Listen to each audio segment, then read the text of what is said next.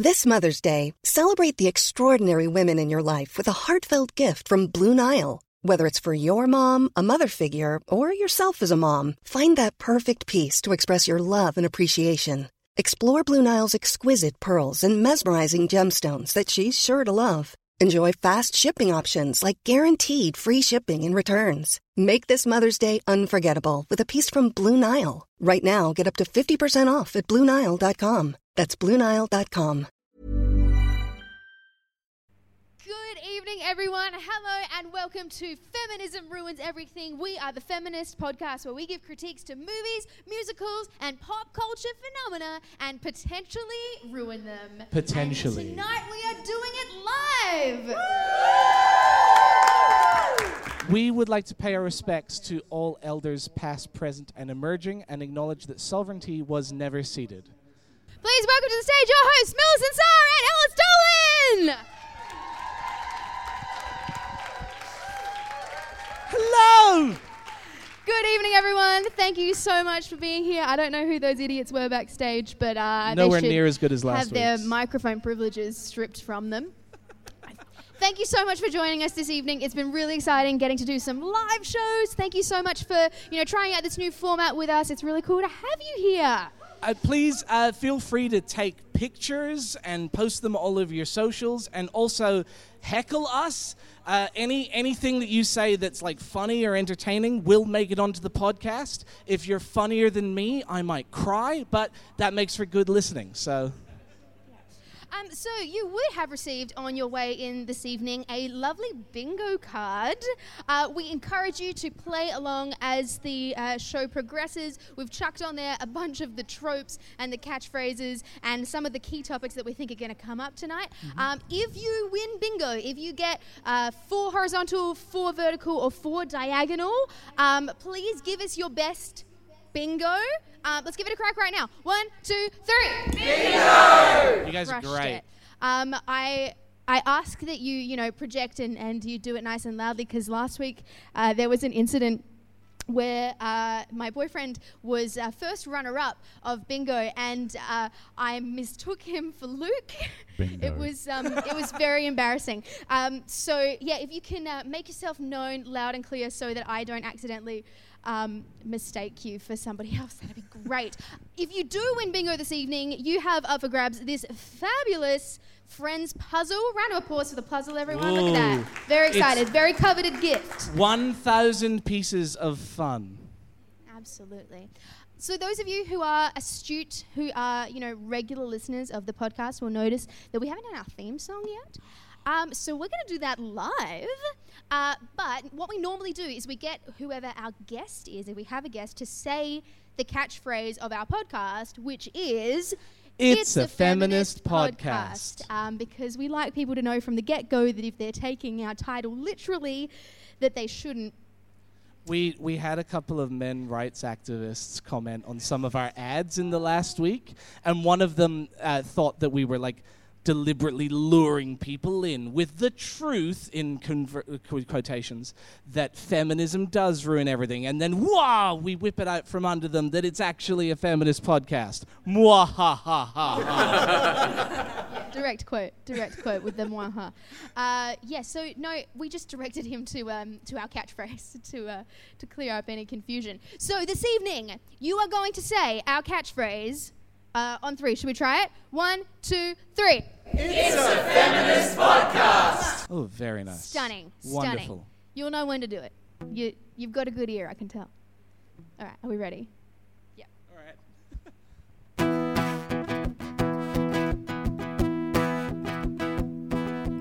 Feminism, feminism, feminism, feminism ruins everything. It's a feminist podcast. Beautiful. Gorgeous. If you had audience participation on your bingo card, you can check that one right off. Speaking of which, uh, two two important uh, bingo features that we also want to draw your attention to. Firstly, uh, if Luke says something over the loudspeaker, um, you'll get to give a big old tick um, on there. Some of your cards. Oh, Uh, sorry, uh, the wonderful Luke Bartholomew on lights, sound, and timekeeping for us tonight. Thank you so much, Luke. Yes. Luke, who's also um, let you know, uh, giving you some reviews of the other shows in the in the festival. Thank you, Luke, for that. He's seen them all. Mm. Uh, Luke's other important role this evening, in addition to being lighting, sound, and a bingo square, is that he is going to give us a 10 minute warning when we have to kind of wrap things up because our because we've completed our time slot. Uh, so when we do have a 10 minute warning, it's going to look something like this. Like nice and subtle. That's wonderful audio content as well. Absolutely. It's got. A, I had a sound effect that I forgot to prep. it's all right. You're very busy. Mm. Uh, let's do. Uh, it's it's an audio format, so please, like by by whooping and hollering and making some sort of noise. Who here is a fan of the television sensation Friends? Good to know. Um, who here is a fan of uh, acclaimed feminist podcast, Feminism Ruins Everything? Stop it. Who here is a fan of feminism in general? Who here should be at a Halloween party this evening that they're blowing off? Aw, thanks. thanks. Who who here thinks that Friends is fine, feminism is fine, but your evening's kind of been marred by all this incessant poll taking? That's a deep cut. That's a deep, thanks for getting that. Um, we also want to gauge a bit of a sense in the room about your uh, your opinion on certain uh, characters in this show. So uh, you don't have to pick just one, but just give us a woo that is uh, proportionate to how much you appreciate these certain characters. Uh, do we have any fans of Chandler Bing in the house? Woo! Oh, nice. Uh, what about Phoebe Buffay? She's my girl. Uh, anyone a fan of Joey Tribbiani? What about Monica Geller? Love that. Who are we missing? Uh, Ross Geller? And lucky last, Rachel Green. Woo! All right, okay. All right. Uh, Okay. There's lots of characters, and I, I, think that's one of the things that kind of captivated people about Friends when it came out in 1994. It ran for 236 episodes across 10 years. In preparation for tonight, I watched them all. That was a lot of Friends. Ellis is more dedicated than, than I was. Um, although, as a long-time fan, I do have to say these episodes are like imprinted on my brain. So so what, what's your history with prepped. Friends? Should we, should we take a seat? Oh, we should take a seat. We should. Yeah. Let's be civil Ooh. about it. These um, chairs are comfy. So my history of Friends goes back to about 2004 when uh, my family were living in Sweden. Um, hi, family down here. Um, were you in France? uh, objection, leading the witness. Uh, so my relationship with this show goes back to 2004. My family were living in Sweden. I was a, a mere 10 years old at the time, and I think it was probably like the lead up to the finale. So whatever the main TV station was that we um, that we got. Uh, just had all these replays of, of Common Friends episodes. And so we have these VHS tapes that um, we have recorded a bunch of Friends episodes on, and they all have like Swedish subtitles, which is which is fun. Um, but also, I think that it was either like a family friendly. Uh, like TV station, or maybe they were just pressed for time because there are a bunch of jokes and like punchlines and even storylines that are like cut from these episodes that we have recorded because like I watched them a bunch of times and now when I go back and like watch it on Netflix I was like that scene wasn't there before this is new to me I, what about you, Ellis? I also grew up watching Friends. Uh, Friends was one of the big things that was on when I moved across uh, from Scotland to Australia. And at some point in my, my youth, this is like, I'm not genuinely not making this up. Um, at some point, I went, you know what? I think Chandler Bing is who I would like to model my entire personality around. And now I legitimately can't do anything without responding sarcastically first. I like like I, 100% genuine. If you like traced me growing up, you'd be like, yeah, he's just mirroring Chandler. It's mm. really weird. I'm so, so, glad you didn't pick Ross. I we'll don't think we'd be friends. we'll, we'll get to him later. We will. We will. so, um, as I'm sure you can all imagine, we've got quite a few fr- critiques is the word that was about to come out of my mouth. We've got quite a few critiques um, of Friends this evening. Um, obviously, some, for something that came out in the 90s and the early 2000s, um, you know, time has changed. Our our modern values don't necessarily align with what was uh, more acceptable back then, and so retrospectively, there are definitely going to be some things that we are going to pick apart and have um, some not quite favorable things to say. So we thought we would start by with some of the positives, like some mm. of the positive feminist values that um, that we can trace across this series. And I think uh, I think it, it's surpri- It was surprising to me rewatching it. It actually sets up some of these things in the very first episode, the pilot, to kind of lay the groundwork for everything that comes uh, before it. Uh, so rewatching the pilot, it's actually the story of uh, two women, uh, specifically Monica and Rachel, and how they're living their lives. Rachel starts the show by going, Actually, I don't want to get married. I don't want to rely on my family's money anymore. I want to go and make something of myself and be somebody that I can be proud of. And she sets herself off in this huge trajectory with her career mm. and living in a new city. It's, it's really quite empowering to watch her journey throughout that episode and the whole series. Yeah, 100%. Um, I think something that we see a lot also in the pilot is um, a level of sex positivity as well. And the fact that I think in the pilot, um, Monica is talking about the idea of having sex with somebody on the first date. And that isn't cut down with slut shaming that isn't frowned upon it's just kind of discussed in a in a neutral way and i think that really sets up a lot of sex positivity that we see across all 10 seasons. Mm, and all, all three women are very sex positive. They have very uh, healthy sex lives for the most part. There are also some instances where episodes focus on specifically female pleasure mm. in sex. If anybody hasn't seen the, the seven, seven, seven, seven, seven scene, go check it out on YouTube. Still holds up. 100%.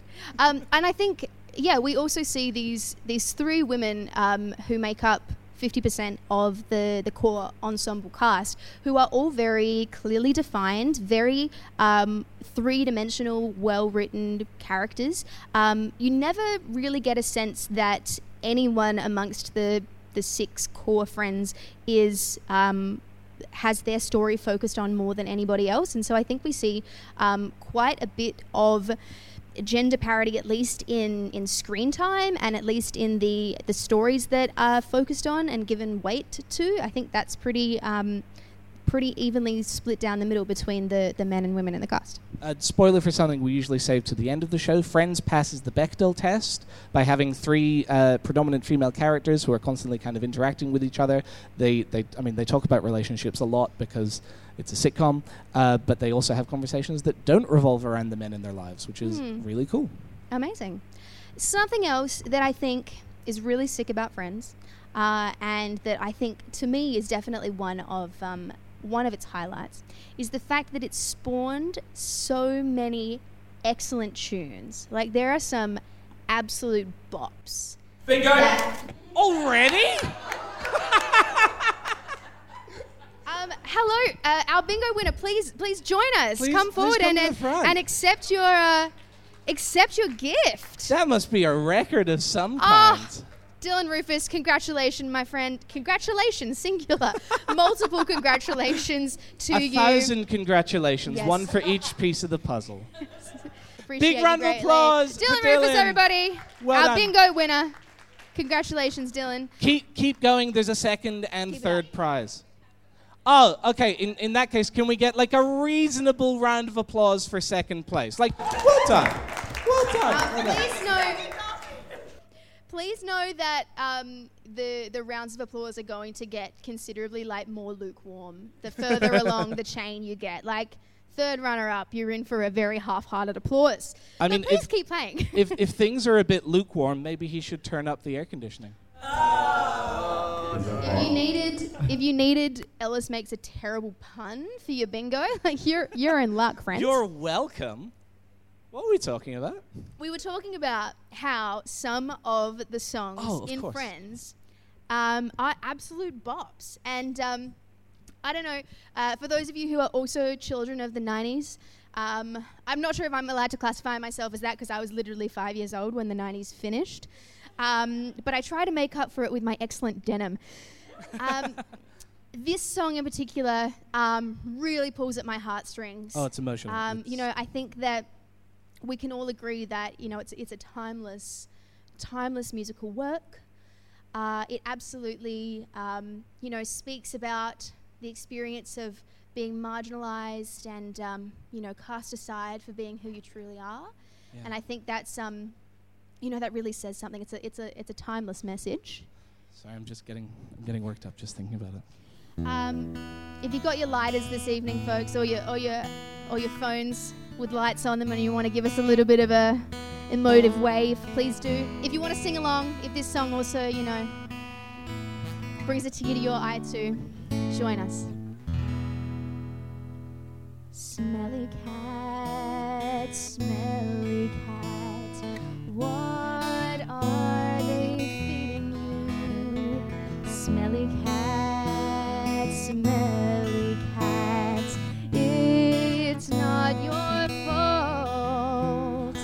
won't take you to the Love lighters, folks. They are obviously not their favorite pet.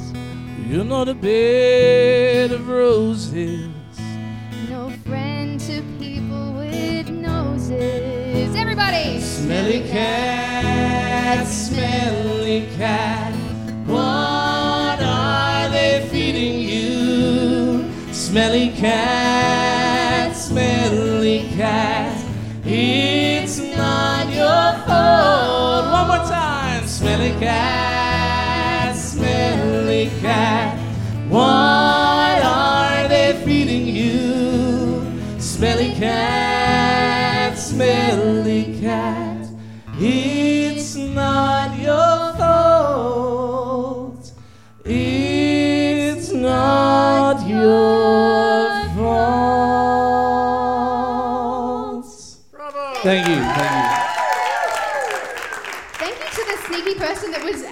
third harmony there. That was uh, a beautiful, spontaneous moment of musicality. Phe- Phoebe Buffay, poet of our time. Absolutely.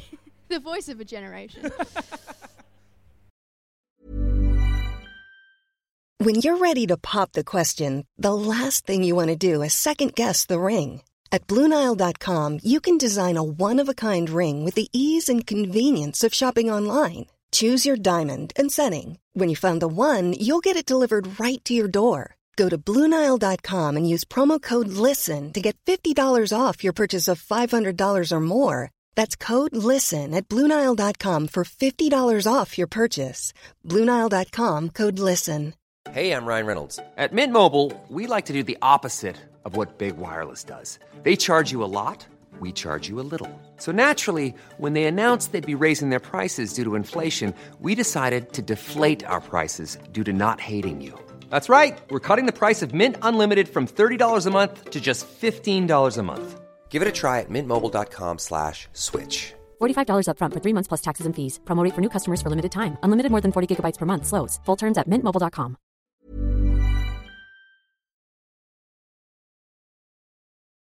so, So that's that's a very brief overview of some of the positive things that we we uh, got from Friends. Obviously, like 236 episodes. There's no way we can cover absolutely everything now.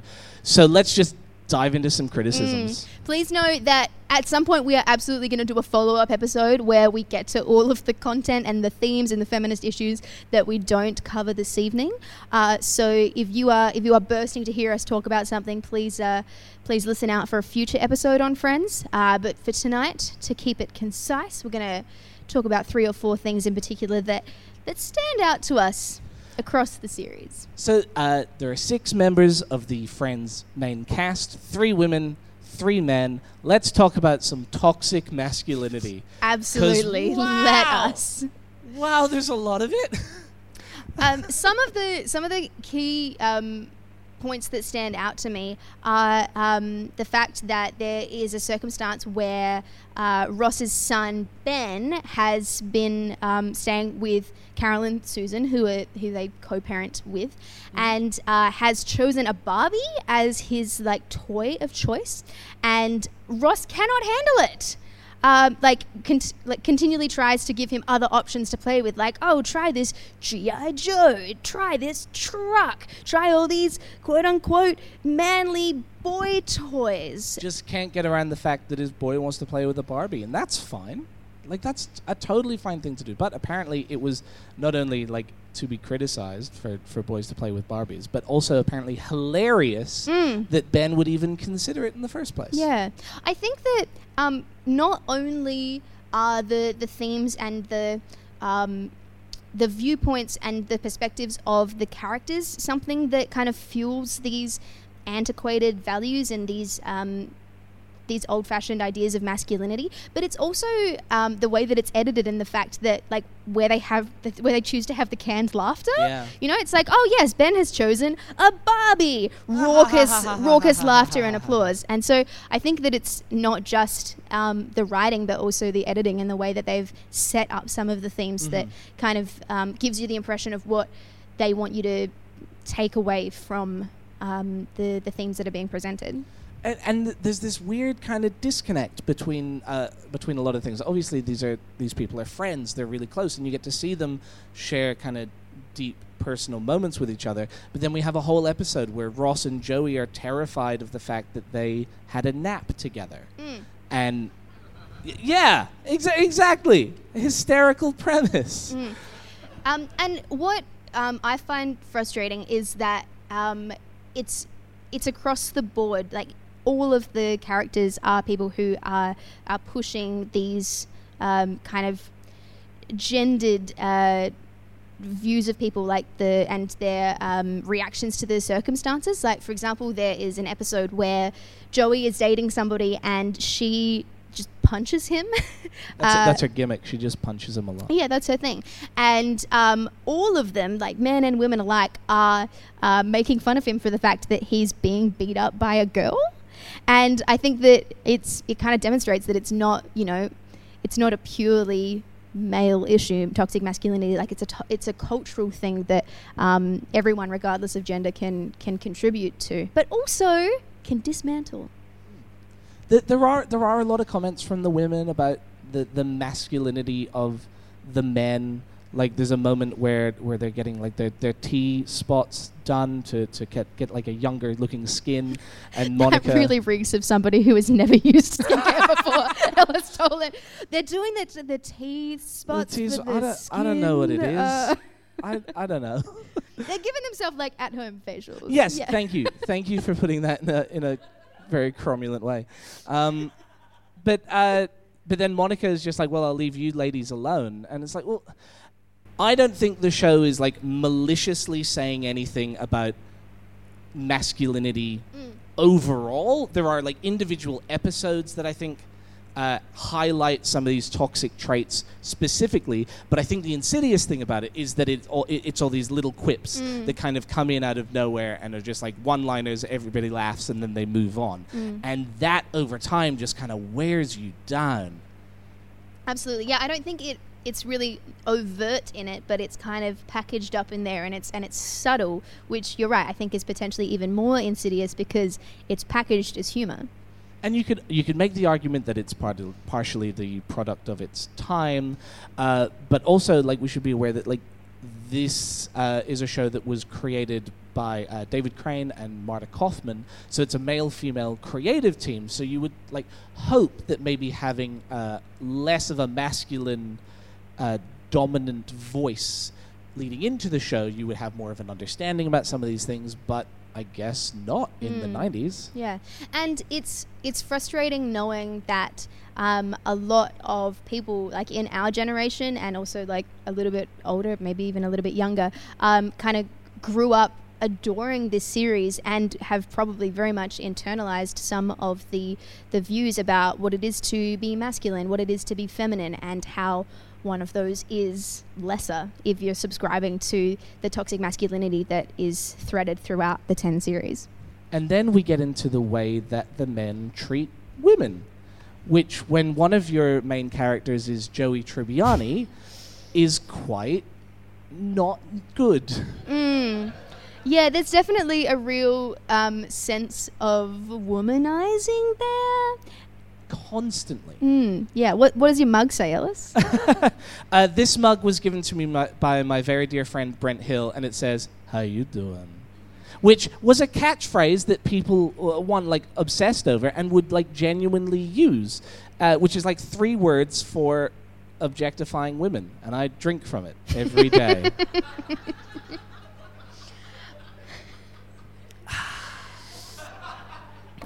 so, um, moving away from the, the toxic masculinity and the and the views of women, I want to talk about um, another very problematic thread throughout this series, which is um, very prominent.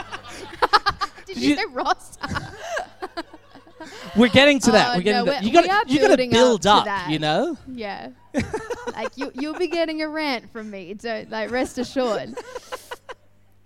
Uh, something else that I think is is very prominent and um, very problematic, and another one of those things that we all grew up kind of um, in, internalizing and believing because it was in this series, is the very um, fat phobic um, views and the um, portrayal of quote unquote fat Monica um, in her uh, like high school years. Yep. Uh, so we see throughout the series like a lot of flashbacks. Like friends, friends are awesome at the the flashback episodes, um, the the home videos and stuff, um, which. I, I think are a really cool narrative device. Like I always have really enjoyed the the flashback episodes, uh, but something that we see consistently throughout those is that you see that when she was in high school, High school. um, Monica was a fat woman, and Well, oh, oh, sorry. Monica was Fran's version of what an Mm. overweight person looked like. She had a like a relatively normal body type, but compared to your stick figure, uh, Courteney Cox, Mm. in in the present day, um, looks a bit bigger. And apparently that's hysterical. Again, Monica, Fat Monica appears on screen. That's what they refer to her as as well. Uh, she appears on screen, canned laughter goes off every single time. Multiple episodes of Friends end with uh, Courteney Cox in the fat suit just dancing. And apparently that's funny. Yeah. And I suppose what really bugs me about this storyline is the fact that it seems as if Monica's life starts and is quote unquote like worth something once she is living in a thin body. And that is just so problematic to me that I can't even put into words how much I hate it. Uh, it, it it's not just uh, Monica that's kind of affected by the body issues. There are a number of episodes about uh, Chandler being supposedly overweight uh, and uh, very cursory research. Uh, Matthew Perry, who played Chandler, was going through uh, like cocaine addiction at the time and had a lot of body issues. And so for this very very unhealthily skinny man to be kind of there going, "Oh, you've just got to lose a couple more pounds." it's just oh it's I, I think that's dangerous i think that's really insidious for for anybody to be watching somebody who was as unhealthily skinny as as matthew perry was at the time being told that he's too fat it's like oh it's jan from Grease all over again Oh, Oh, she's not even fat. she's not um it's if awful you want to hear us rant about that, go back and find our Grease episode because there's a whole uh, there's a whole sub discussion there. Um, but I suppose yeah, I am disappointed and, and frustrated and kind of mourn for um, people who have grown up watching these series, seeing how Monica is so much more respected and um, and appreciated by the people around her um, when she's not living in a fat body. And um, yeah, I think that's such a dangerous thing for us to internalize. uh, it also kind of comes to a head when they do uh, not only do they do flashback episodes but they did one kind of like fantasy episode where all the characters like what if this had happened? What if that had happened? And monica's was what if she didn't lose the weight? And it turns out that she ends up in a very boring unfulfilling relationship. She's still a virgin. Nobody really wants anything to do with her in that regard. And to see somebody uh, as sexually positive as monica is in, in the kind of normal stream like kind of put down in that way simply because of the way her body is is really harmful. Yeah, and what message is that sending to people who are watching it who live in bigger bodies about, you know, um, their their desirability, their worth. Like it's, it's trash. It's trash. Trash. Speaking of things that haven't aged well, uh, how much time do we have, Luke? um, um, so the queer representation in. f- oh yeah, I oh that's that's the most visceral reaction we've gotten from you so far. Uh, so I'm going to start by trying to squeeze a silver lining out of the queer representation because Good luck to uh, because I believe there is very vaguely one there, and then we'll get into what's actually there. um, so from uh, the very first episode, it's established that Ross's ex-wife uh, Carol discovers that she is a lesbian, and that leads to their divorce. And her and her partner Susan are kind of recurring characters all the way through. And I would just as a as a footnote there would probably suggest that that's almost a little um, potentially a, a moment of bi erasure because you know you see somebody Yeah. who has been married to a man has like had a sexual partner who was a man in Ross, and then um, has a sexual partner who was a woman. Um, and there's also a moment like in the flashbacks where Ross is like talking about Susan, and he's talking about how she's on multiple sport teams. Like she's on the lacrosse team and the other sporting team that I can't remember. She plays for both teams, and so that gives me like real bisexual vibes and the fact that from there onwards now that she's with a woman she's only referred to as a lesbian i think is uh, sad because i think she might actually be bi I, I think I think you're true. I just don't think they had the, the, the nuance, or they wanted to consider the nuance of that possibility. look if they wanted to be nuanced about the queer representation they did a really shoddy job of it They really um, did. sorry ellis your, your silver lining sir they are, in some ways, the punchline of a lot of jokes because there's a lot of Ross, you married a lesbian jokes in Yeah. quotations.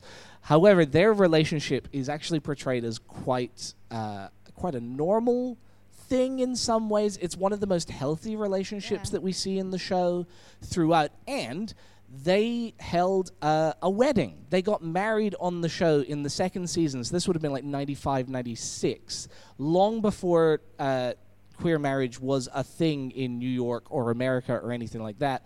And the uh, the person who portrayed the minister of the wedding was an uh, LGBTQIA plus uh, advocate uh, or, or or activist.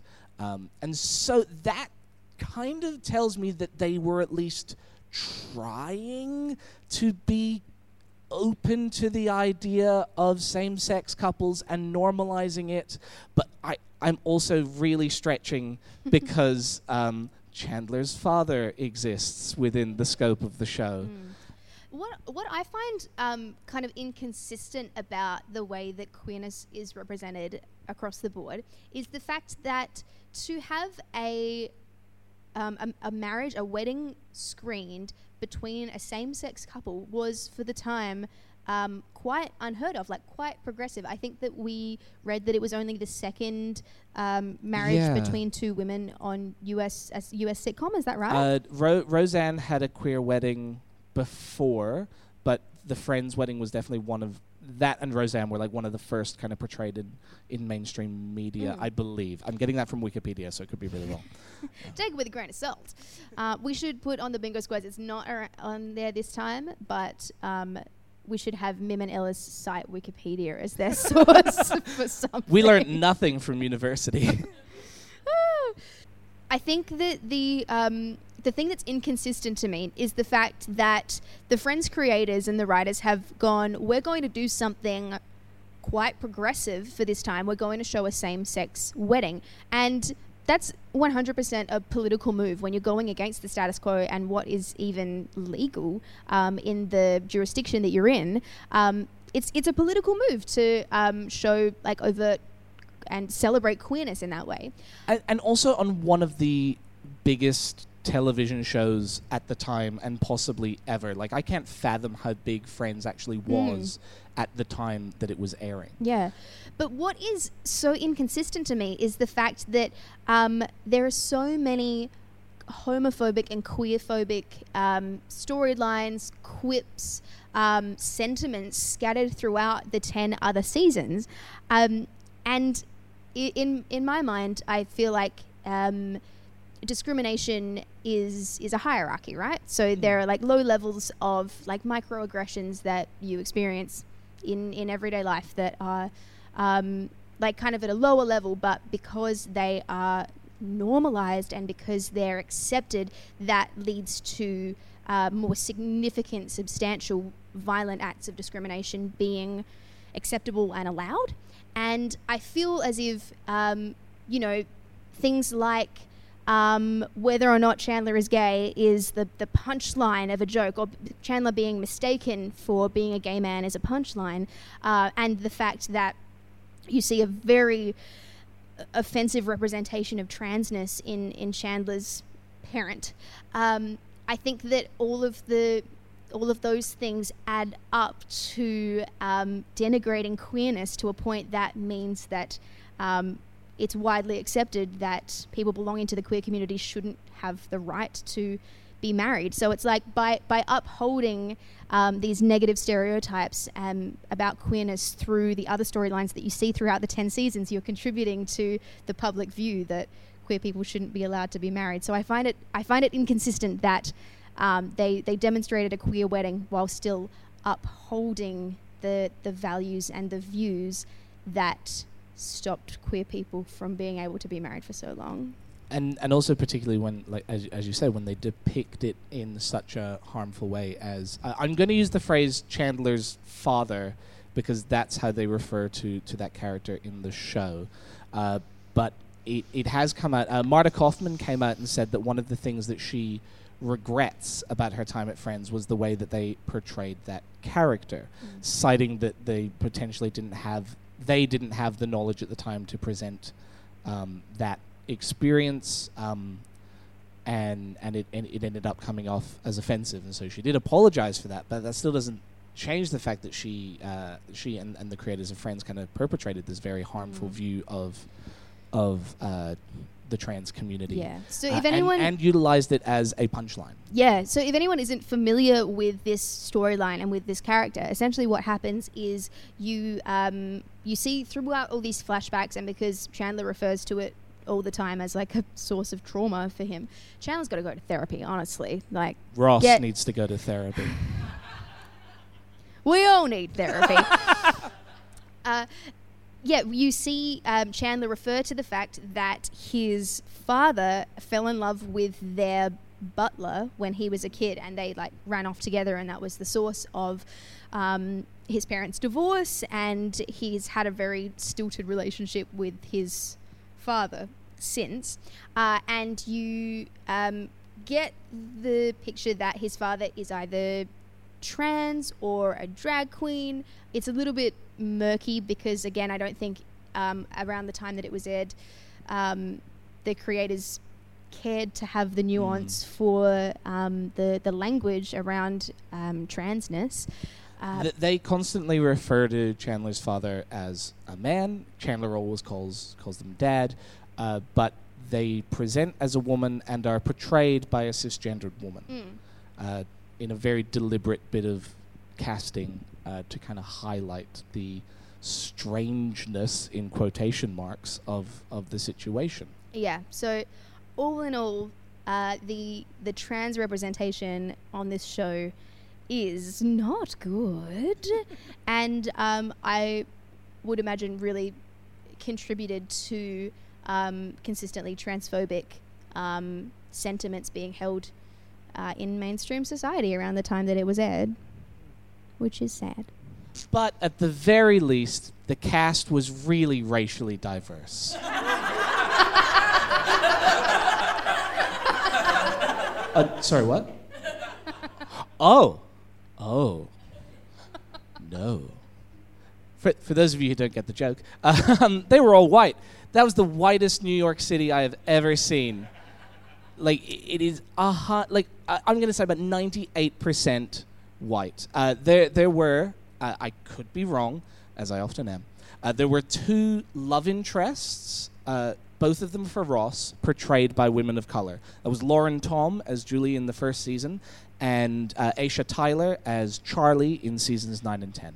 Both of them incredible actors, both of them do a really great job. Every other person of the week is white. Every major side character is white.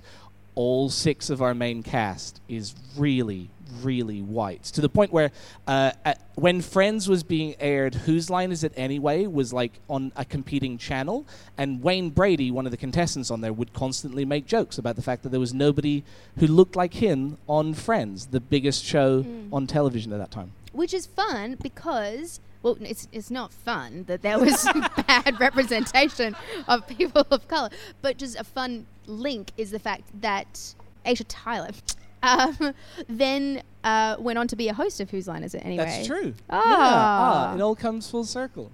We love it. And I mean, I mean that's the thing. These people came into everybody's houses like once a week for ten years. That you really got to know them, and and like your friends in real life, I feel like if we could step in and say, "Hey, this relationship doesn't really look terribly healthy," that maybe we would have said something to Rachel about Ross. The time has come, friends. We, we've held this off for too long. Mm. So, Ross and Rachel. we were on a break. Fucked, right? it's a little bit shit. Um, Ross and Rachel. Ross and Rachel, that phrase is synonymous with very important and romantic ro- romance plotline. He's her lobster. He's her lobster.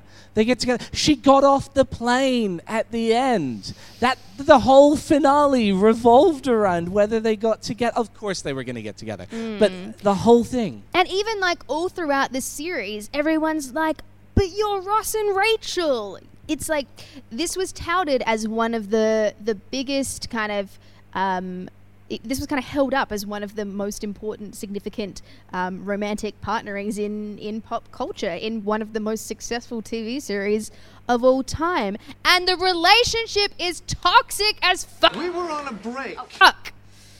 Let's start out with when they they broke up in they got together in season two they broke up in season three and part of the reason that they broke up in season three was that ross wasn't happy that rachel was spending a lot of her time with her new career she'd finally gotten a job in the fashion industry which was her dream her passion and she was spending a lot of time at the office because you know you have to put a lot of hours in especially if you're starting a job mm. and he didn't like that the job was getting more of her attention than he was mm. and there are so many toxic aspects to the way in which he views this. Like, um, she says something to the effect of like, "I appreciate this is this is my thing. This is wholly for me. You're not a part of it." And he can't handle being not being a part of one aspect of her life, which is kind of a healthy way to have a relationship, mm. to not be in one another's pockets all the time. Um, but also the fact that she is friends friends, platonic friends, with co worker Mark, and his jealous streak is so problematic. Like, he cannot accept the fact that there is nothing romantic and no sort of um, th- romantic threat there. And it's such a problem. He like comes to work with a picnic and he's trying to play it off as like I'm being romantic and I'm coming to mm. you so that we can spend time together. And she's set boundaries and said, I, I need this time to work. There's a lot going on. Can you please wait a little bit? And Ross can't do that. Ross Geller, king of not respecting people's boundaries. And then he sleeps with somebody else and tries to cover it up. Mm. Which um not not good. They, they. Let, us face it. They. W- oh no, were they on a break? No. What? What side am I on here? They weren't on a break. You were when we were discussing this earlier. Oh no, th- th- that's you right. were advocating that he hadn't actually cheated. Yes. Do you still want to go ahead with that point of view, Ellis? now that there's a paying audience, um, I we will gang up against you. I so so I I'm of the opinion that uh, even though it's a little bit shitty, the fact that there was this kind of understanding that maybe they, they weren't going to be together anymore when he had sex with the copy girl, technically maybe that wasn't cheating. It might not be respectful to the partner that you supposedly love to instantly go and sleep with somebody else, but technically that I'm like, okay, I can understand how you got there. I don't understand the frantic kind of I'm trying to cover it up and make sure that Rachel never finds out about it so that we can continue this instead of being honest about what happened. Because, like, the possibility is that you could be honest about it and you work through it and, and develop this healthy relationship, which they never really quite have. No. Um, I am very much of the view that, like, there's communication issues around what is 100%. Acceptable um, and what the break entails, etc. Like, I think that's kind of a, there's fault on both sides there. But also, I think that even if you do have a clean break with somebody and you go, yes, we're broken up, this is the end of our relationship, that it's, um, I think it's telling of the respect that you have for the person you've just ended a relationship with if your immediate, like, next step, like the night of, um, next thing that you do is go and have sex with somebody else. Like, I, I think that that's reprehensible in any circumstance. Um, but I don't know where I was going with this sentence. Well, it's not so fun when it happens, it, especially when they're looking at you with their eyes. oh, there's so many that. So that happens. That happens, and then they somehow move past it, and it's awkward for a little bit. And then he says her name at his other wedding and, and whatever. But then. Just like don't date Ross. That's the that's the takeaway. Don't date and or marry Ross. Because that's what happens. They get married drunkenly in Vegas, and Ross, after of not respecting other people's boundaries. be, being told, please go and sort the divorce out because obviously this can't happen, he went, no. And then again, didn't tell her that they were still legally married, while also trying to coerce, kind of coerce her into like living with him and maybe starting something up again to the point where, it- like, somebody points out, it's like, what, what did you hope that that she'd fall in love with you? And she'd go, well, we should get married, and he'd go, surprise, we already are. Yeah, you know that's how I like to start relationships. I like to, uh, you know, accidentally marry someone, tell them I'm going to divorce them, not do that, and then manipulate them into falling in love with me so that we're already conveniently married. Like that works. sounds like a like a healthy formula. It's worked to me. very well for me in the past. Classic. so I think that um, this this all culminates in the in the finale of the, the ten seasons when Ross and Rachel have had this on again off again thing. Like they they have been accidentally married. They have a child together. That's uh, I don't think that's a phrase I've ever used. when when you break married. it down, it's it's kind of ludicrous. Mm. Uh, and they have this. Um, th- th- I guess there's an understanding and there's a sense among this friendship group that um, they're going to end up together because he's her lobster. That is the 10 minute warning mark, friends.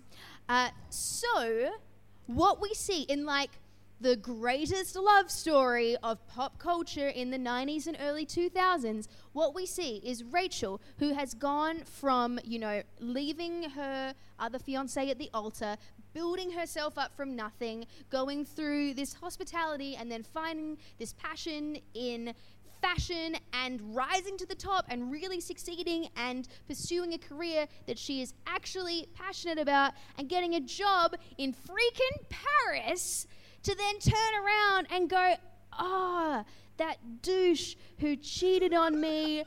Who didn't divorce me when I asked him to, who's always had jealousy issues and boundary issues. Yeah, I'm actually gonna not pursue that career defining dream in Paris. I'm actually gonna get off the plane and go back to him, and that's trash! Yeah. that was exhausting. But also, like, and at no point does Ross go when he's like, "I want to be with Rachel." Finally, uh, at no point does he go, "Oh, I could go to Paris." He's like, "No, no, no. She needs to stay here," and it's oh, it's so one-sided. It's so toxic and so unhealthy, and and it's also kind of like maddening that that this is the relationship that's that's heralded from the show. Mm. When you have Chandler and Monica right there, actually being like a relatively healthy couple who are helping each other grow and communicating and starting a family and like and I- working through infertility issues. Yeah. I, Wholesome. Oh yeah, we don't even have time to talk about the fact that the, it, it addresses like infertility issues. When when do you see that in media, like handled in a, a relatively healthy and respectful way? Mm. No, we just have to focus on Ross and Rachel for the seventy millionth time. And like when I was growing up watching this and like I was like a kid and a teenager, like I was obsessed with Ross and Rachel. Like I was so invested in their relationship and like kind of held it up as the gold standard of of romance and uh, and a loving relationship. And retrospectively, that's messed up. Like even when I watched the finale uh, for this, even like having all of these feelings and emotions about them as a couple, uh, it, I think it's a testament to to both the, the writing and the acting that I was actually quite moved when they did get Mm. together. Even though my my logic was going no, I I was just like yeah that that kind of works and does it for me. And I think that's the trap with Mm. Friends. Mhm. I think th- there are parts of it that are are very uh, nostalgic for for a certain uh, group of people. Certainly me, it, it was very formative. Uh, for me personally, my style of humor, again, Chandler Bing, hello, and and I do think there are the moments where it is a very well written, funny, very well acted show, but it is just filled to the brim with all of these things that have not aged well in any way. And when the writing is so good that it pulls at your heartstrings, it makes you really invested in the characters and the storylines that you're presenting. I think that you have a responsibility to, um, when you're getting people to, to root for these characters and you're not being critical of them through the um, through the storylines that are presented, I think you have an obligation to either write characters that are less trash, or if you do have trash characters, um, at least have some level of inherent criticism of that. And I don't think we ever see that. At no point is the show ever um, critical enough, I think, of of Ross especially. So, Mim, uh, after all of that, do you think that our audience here tonight are going to rate or ruin Friends? Um, I I have a strong feeling one way over the other, but should we put it to our audience first? Let, let's put it to our audience. Please, with, with your most uh, audio medium friendly response possible, uh, who would like to rate Friends as a feminist work? Crickets. Crickets. And if you, alongside myself and most likely alongside Ellis Dolan, Yes, would yes. like to ruin while still recognizing its cultural significance and knowing that sometimes it is a pretty fun watch. If you would like to ruin Friends, the 90s to 2000s sitcom, please give us your best audio friendly woo! That is the most joyful sound I've ever heard for somebody, you know, hating on Hating something things. for its feminist Di- merits. Defin- I think that's the definitive answer. If you are gonna, if you have listened to this and would like to go and watch Friends, don't do it all at once in the space of like a month and a half. Space it out. It is. It's not bingeable anymore. I it really it gets got to the point where I was just in pain, texting him in, being like, "Why am I still doing this to myself? It's for you. I did this for you." Now, Ellis, um, Yes, ma'am. I have one more question for you. Okay. I want to know what you would say to me if I came to you and said, Ellis, I need your help. The rain is falling. Yeah. We've been here beforeing. I've set this up really poorly. Mim, I think if you were to come to me and and said that nobody told you that life was going to be that's this way, that's the angle I should have taken. there you go. If you if you if you're in bed at ten and work began at eight, I would say, "Hey, Mim, I'll be there That's for you." beautiful. All right, folks. You knew it was please, coming. Uh, please join us for this final musical number. Uh, you know it. Sing along. Clap along. Please do the claps. You are obligated to do the clap. There is like I doubt there is anybody in history who's heard that song on the radio or anywhere and not done the claps. Like, You're legally obliged. It's true. I should know. I went to law school. I'd write. You're welcome. All right, what have we done?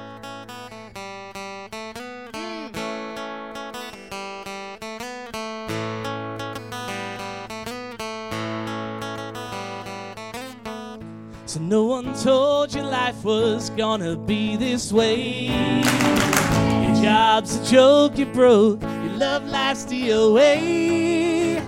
It's like you're always stuck in second gear when it hasn't been your day, your week, your month, or even your year. But I'll be there for you When the rain starts to pour, I'll be there for you.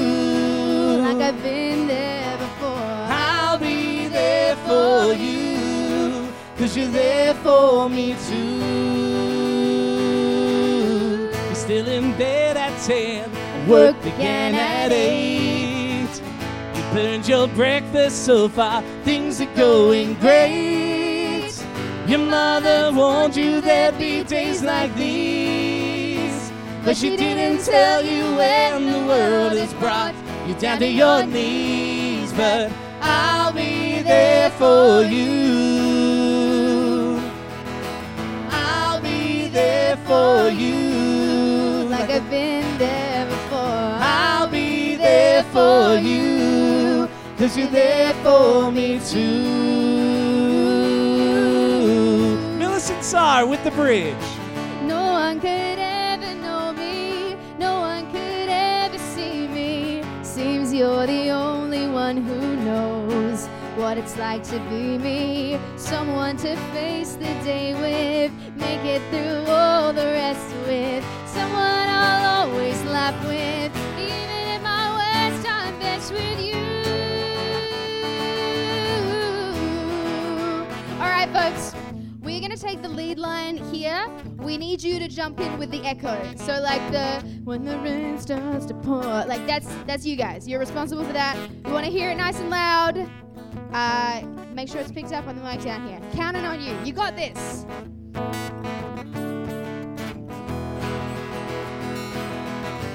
It's like you're always stuck in second gear. When it hasn't been your day, your week, your month, or even your year. I'll be there for you. For you. I'll be there for you. Cause you're there for me too. I'll be there for you. I'll be there for you. I'll be there for you. Cause you're there for me too.